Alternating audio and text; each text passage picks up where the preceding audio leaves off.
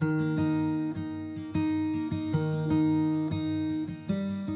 んにちはこんばんは。しゃべりきりのお時間です。お相手はアキラックスこと照山明です。 Blackmagic URSA Mini Pro 12K 出ましたね。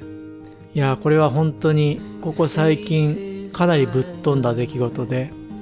まあ、 Blackmagic Design は本当に毎回ぶっ飛んだことをね毎回やっていただけるんですけれども僕はあのこの発表の日7月17日の未明でしたね。1時ぐらいからライブをやるっていうのは知ってたんですけれども次の日ちょっと撮影だったもんで、まあ、寝て起きたら、えー、自分のフィードがね BMPCC の 8K そしてフルサイズセンサーとかねそういう感じで来るのかなって思っていやでもまあブラックマジックデザインのことだからもっと違う方向で期待を裏切ってくるのかなっていう思いもあり楽しみにしながら寝てで朝起きて目をこすりながらツイッター見たら 12K っていう文字があったのでえどういうこと？ってね見事に期待を裏切ってくれたというか、まあ、ピンとこなかったっていうのが最初正直なところですね。12G の間違いじゃないかなとかね。これあの画素数にすると80メガピクセルっていう形になってとんでもないなってって思って皆さんどういう印象持たれましたか？ただあの 12K ちょっと遠すぎるなって思ってあんまり物欲は湧かないじゃないですか一瞬。遠すぎて今の段階だと、ま、8K ぐらいがねせいぜいね、まあ、ありかなと思いつつよくよく見ると 12K っていう言葉に隠されたいろんなこうストーリーが見えてくるわけですよ。特にあのブラックマジックデザインのサイトに行くとなるほどそういうことかそうきたかっていうふうにどんどんどんどんこう腑に落ちていっていやーさすがだなって今回は思いました。ただまあいろいろ思うところもあるのでそれを一つ一つちょっと紐解きながら今日はダラダラと喋っていきたいなと思っているんですけれどもまず自分が頭を整理するために最初にツイッターでもアップしたんですけれどもちょっと表にして自分が気になったところをリストアップしてみたんですがまず 12K のスーパー35センサー 12,288× 横が6480 80メガピクセルですね、まあ、とんでもないですよね。キヤノン EOS の R5 8K すげえなでも熱問題なんかありそうとかってああだこうだお祭り騒ぎしてたのが一気に吹っ飛んじゃったみたいな。ね。あとちょっと気になったのは RGB が同ピクセル数ベイヤー配列でない、えー、独自開発のセンサーっていうんでここら辺も気になったんですがこれはよくよく調べていくとプロニュースさんに書いてあったんですけれどもシンメトリカルカラーパターンを採用のセンサー。書いてありますね。で4年越しで自社で開発した独自センサー。どこまでが本当に独自で開発したのかちょっとわからないんですがこれもねあのスミズーンさんのブログで特許関連のねところでもやっぱりちゃんとねブラックマジックデザインで出てくるんですよね。でちゃんと特許を取ってる、えー、れっきとした自社開発センサーみたいですね。なのでここら辺もちょっとぶっ飛んでるなっていうかすげえ驚いたところででこのセンサーの話はちょっとマニアックすぎるので後半に回したいとしてあとは B RAW ですよね。基本的に B ロー専用の今回はカメラ URSA Mini Pro になってます。なので今回から ProRes 422とかのそういった選択肢はなくなって全部 Blackmagic RAW ただまだあの Blackmagic RAW をね使ったこともないっていう方はピンとこないかもしれないんですけどもこれね本当に何度も僕もブックのノートとかにも書いてるんですけども夢のようなフォーマットでま RAW の利点をこう余すところなくこう使っているフォーマットなんですよね。使ったことある人はあの容易に予想できると思うんですけど 12K っていう果てしない解像度であってもおそらくねそんなに重くならずにタイムラインで走るんですよそれぐらい Blackmagic RAW って軽くて軽快に走るんですよね。RAW ですよ。で今までの RAW のイメージってもう何度も言ってますけども重くてでかいってイメージがあるんですけどもそれが完全に覆ったのが Blackmagic RAW なんですけどもこれは本当に使ってみないとなかなかこの便利さっていうのは伝わんないと思うんですが、まあ、8K ぐらいだったら余裕だろうなと思ったんですけれども 12K はさすがにちょっと重くなるのかなと思ったらどうもラップトップで余裕で編集できるってねそういう情報を得て。ツイッターでも山久さんが、えー、2019年モデルの MacBook Pro で普通に 12K の 24p が、えー、サクリと動いたというツイートを見ていやーやっぱ Blackmagic RAW だなって僕の中ではかなり思いました。でその B ローには今回から、えー、 Q1と Q3とあと、え、固定ビットレートでは18対1というモードが追加されてこれはおそらく今回の、えー、 URSA Mini Pro 12K 以外にも、えー、ファームウェアアップデートでおそらく BMPCC4K とか他のカメラでも使えるようになるのではないかなと思っています。で、 Blackmagic RAW には可変ビットレートと固定ビットレートっていうのがあって、可変ビットレートはその名の通りビットレートを変えながら動きの速いところとか模様のすごい細かい部分はビットレートを上げてほとんどねあまり変わらないパターンのところはビットレートを思いっきり下げて撮影して結果的に容量を少なくするっていう可変ビットレートの方式がついてるので自分はその中の9の5っていうのをよく使ってます。えー、型や、固定ビットレート常に同じビットレートで取っていくのは、3対1ローからあっで今までは確か、えー、12対1までだったんですがそのもっと先に18対1、まあ、ここまで来るとね、まあ、ほとんどプロキシの領域になってくるのかなって思うんですがただなんか記録的なものに関しては18対1 RAW っていうのはかなり重宝するのかなと思ってます。本格的にグレーディングやろうとかねそういう用途にはあまり向いてないのかなとは思いますが、うん、まあいずれにしても間引くので若干間引きのある甘い絵になってくるのかなとも思います。はい、であと気になったのが 12K からのオーバーサンプリングで 8K もしくは 4K のクロップなしのローも取れるという。ここら辺もねあの先ほどのセンサーの話に紐づいてくるのでちょっと後で熱く語ってみたいと思います。でそれから 12K は 60p まで撮れる。12K60p ですよ。すごいですよね。で 8K と 4K は 110p までクロップなしで撮れるっていうね驚異的なスペックで。一方でクロップモードというか、えー、ブラックマジックのカメラではウィンドウモードと言ってますけれどもクロップすると 4K は 220p までのハイスピードが取れると。ダイナミックレンジは今回は14ストップ。で今までの URSA Mini Pro は15ストップだったので、えー、若干マイナス1ストップっていう感じなんですが、うん、この辺りはやはり 12K で一つ一つの画素がそれだけ細かくなってると思うのでこの辺りも影響してきてるのかなと。ネイティブ ISO は800って書いてあるんですけれどもうーんなんとなく多分明るさは正直あまり期待できないなと思っています。でもう一つ大きなアップデートは CFIRST もしくは UHS の2の SD カード。このスロットで2枚同時記録が可能になったということ。これは今までのブラックマジックデザインのカメラではできなかったことなのでかなり自分としては、えー、嬉しい、えー、仕事で使っていてねどうしてもやっぱりシングル記録だと不安ですしまあ、あの多分ブラックマジックデザインさんとしてはビデオアシストとかで外部であのデュアルでね回せばいいっていうような考え方だったと思うんですけれども、まあ、内部でデュアルで撮れるようになったっていうのはとても嬉しいですね。余分な機材が出てがなくて。であとは、えー、第5世代のカラーサイエンスというものがアップデートされました。この第5世代のカラーサイエンスに関しては、まあ、ブラックマジックのいわゆる独自カーブなんですけれどもうん、これでなんか僕がすごく前気にしていた赤の高輝度のね飽和問題みたいなのもどうも解決しているようでここにサイトを見ると高コントラストのシーンにおけるネオンサインや車のテールランプなど彩度の高いカラーのレンダリングも高品質で実現できます。ね、車のテールランプって書いてあるんで、おそらくこれはあの今までのね、あの赤がベターってなってしまう、あのことを言ってるんではないのかなと期待しています。まだちょっとあの、新しい DaVinci Resolve にしないと、この辺りが使えなくて、ベータ版なので自分は仕事でも使ってるのでちょっと遠慮させてもらっているんですけれども、もうね、ベータ版で試されている方もいらっしゃるらしくて、すごいいいカーブになったよ、みたいな、あの、うっとりするような綺麗なカーブになっているっていうような話も聞いているので、このカラーサイエンスを使うのはちょっと楽しみだなと思っています。これはもちろん、この 12K モデルに合わせて、えー、アップデートされたカラーサイエンスなんですけども、ブラックマジックのサイトには、これまでに収録した Blackmagic RAW ファイルとも互換性を持っているため、既存の作品でも新しいフィルムカーブを活用できますって書いてあるので、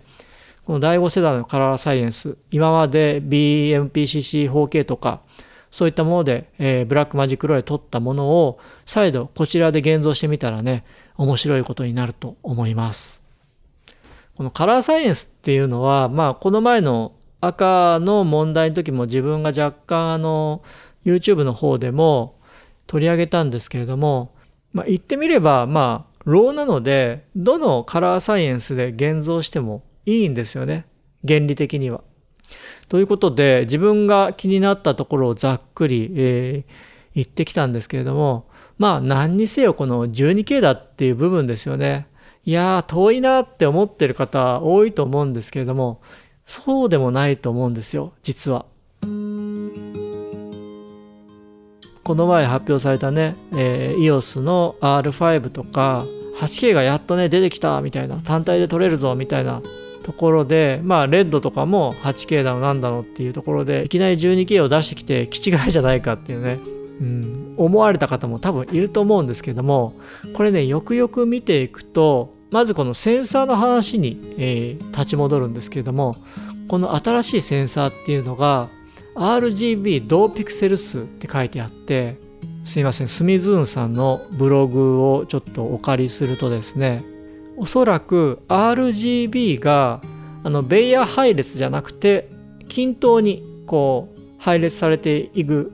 そういうふうに僕は予想してたんですけどもスミズーンさんのブログ見ると W が追加されていてこれ W って何かっていうと輝度ですよね交代域フィルターっていうふうにスミズンさんのブログには書かれてますけれどもこれを含んでこの RGBW この4つの基本的なフォトダイオードっていうのかな？RGBW4 つで構成されていてそれがこう並んでいるっていう感じになるのでベイヤーハイレスとはもう全然違うんですよね。でこれが何がすごいかっていうと、まあ、結局 12K でサンプリングしていくと 8K とか 4K っていうのがめちゃめちゃ綺麗になるんですよ。なので 12K であの切り出そうっていう用途もあるんですけれどもおそらく僕がね思う真髄は 8K とか 4K にオーバーサンプリングしてめちゃめちゃ綺麗な画像をこのカメラで撮ろうよっていうのが真髄なんじゃないかなって実は思っています。でまああのこのセンサーを見た時に、うん、僕がまあおそらくそういうことだろうなって思ってきたんですけれども、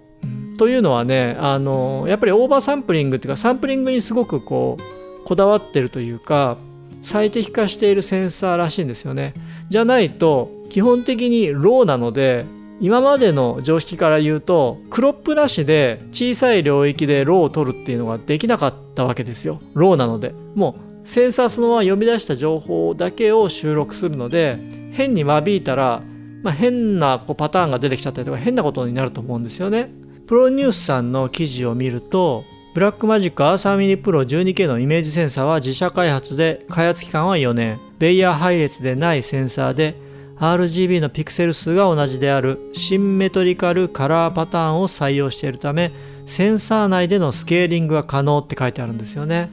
このセンサー内でのスケーリングが可能それを RAW で収録可能クロップなしでっていうのっていうのは今までの常識からあまり考えられなかったことで大体はクロップして RAW を収録するっていうのが多い中でこのオーバーサンプリングで RAW で取り出せるっていうのはすごいことだなと。僕ね、あの、わかんないです。 RED とかにあるんですかね。僕の記憶というか、僕の知識の中では、今まで RAW で、あの、オーバーサンプリングできるっていうカメラって知らないんですよ。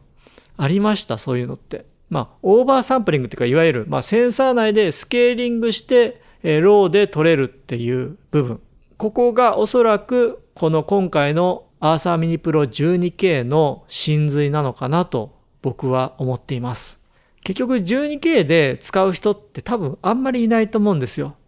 うん、12K のまず映せるディスプレイってないですから、うん、だからパッて、あ、12K って遠すぎるって思う方は、いやいや、もう本当にごもっともなんですけども、これよくよく考えていくと、このスケーリングっていうのが真髄で、12K からイメージを取り出して 8K とか 4K にしてめちゃめちゃ綺麗な画像を取り出そうぜっていうのが多分このアーサーミニプロ 12K の真髄、一番真っ当な使い方なんじゃないかなって思っています。その他にこのブラックマジックデザインのサイトに行くと結構ね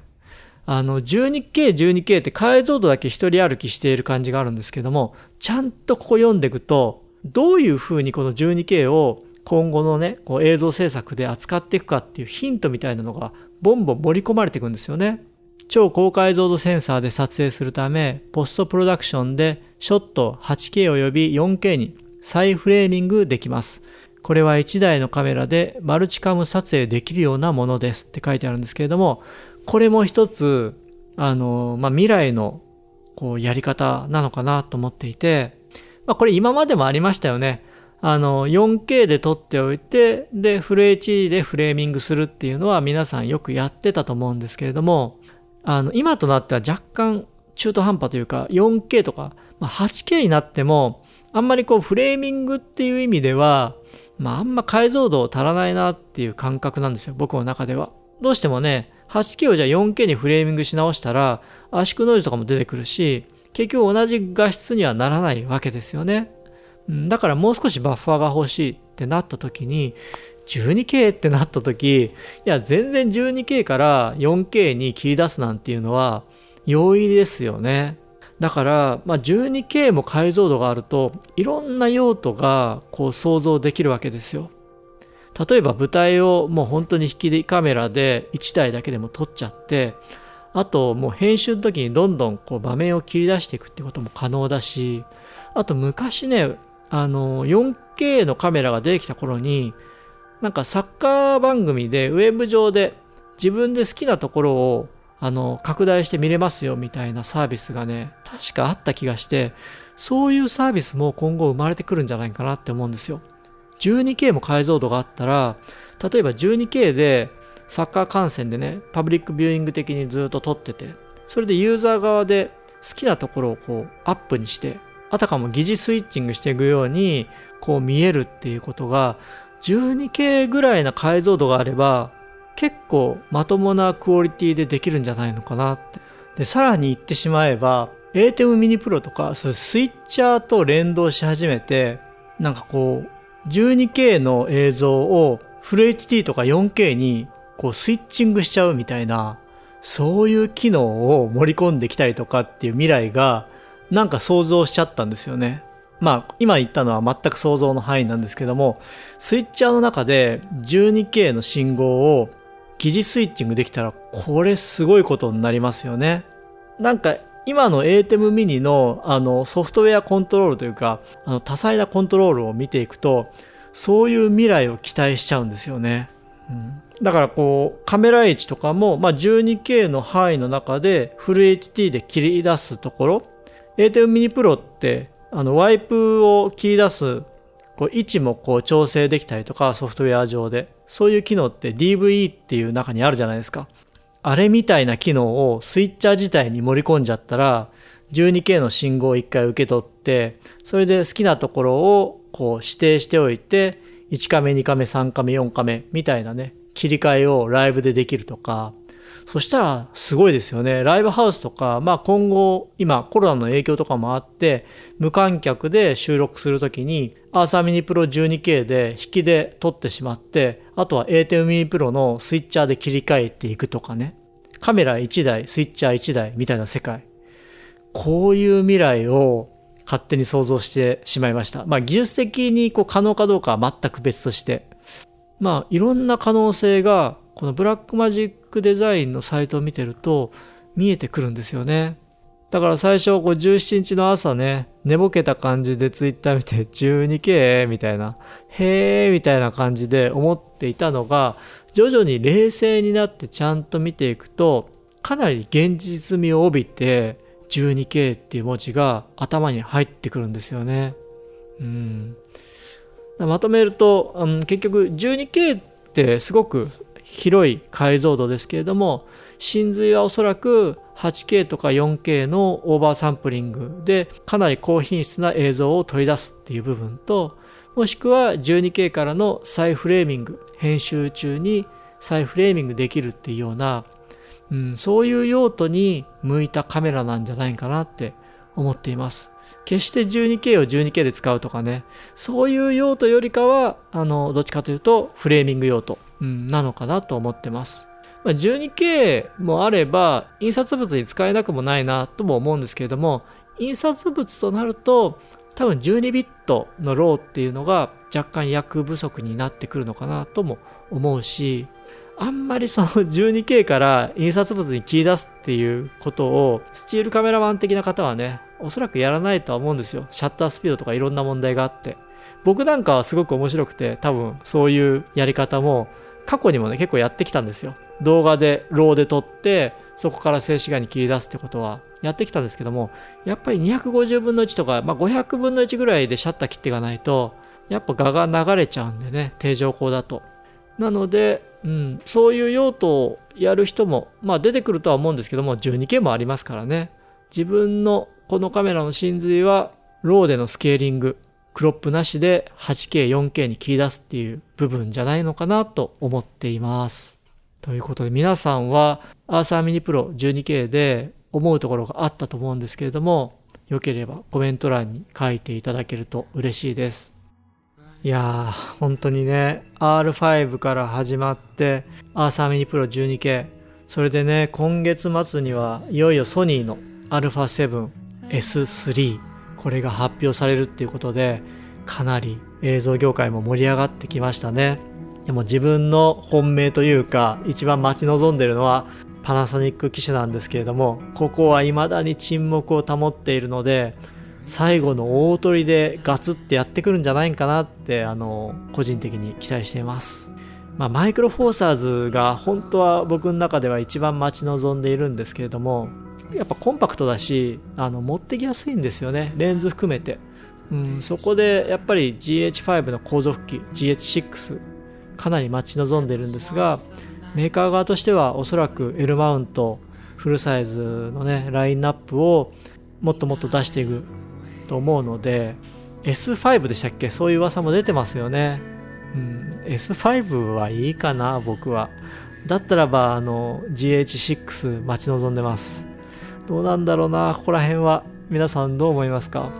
はい。あんまりね長くなるのもいけないので、えー、今日はこの辺りにしておきたいと思います。ということで今日初めて聞いてくださった方もいらっしゃいますかね。この番組はあのビデオグラファーのための耳で聞く情報マガジンを目指して撮影のノウハウあとは撮影機材の話編集ソフト最近の映像業界事情など分け隔てなく喋りきっていく映像系のネットラジオを目指して毎回やっております。不定期なんですけれどもその他もあの DaVinci Resolve のチュートリアルとかいろいろアップしてますのでよろしかったらチャンネル登録の方もよろしくお願いします。お話がね今回面白かったよって思ってくれた方は高評価ボタンの方も押していただけるととても嬉しいです。それではまた次回お会いいたしましょう。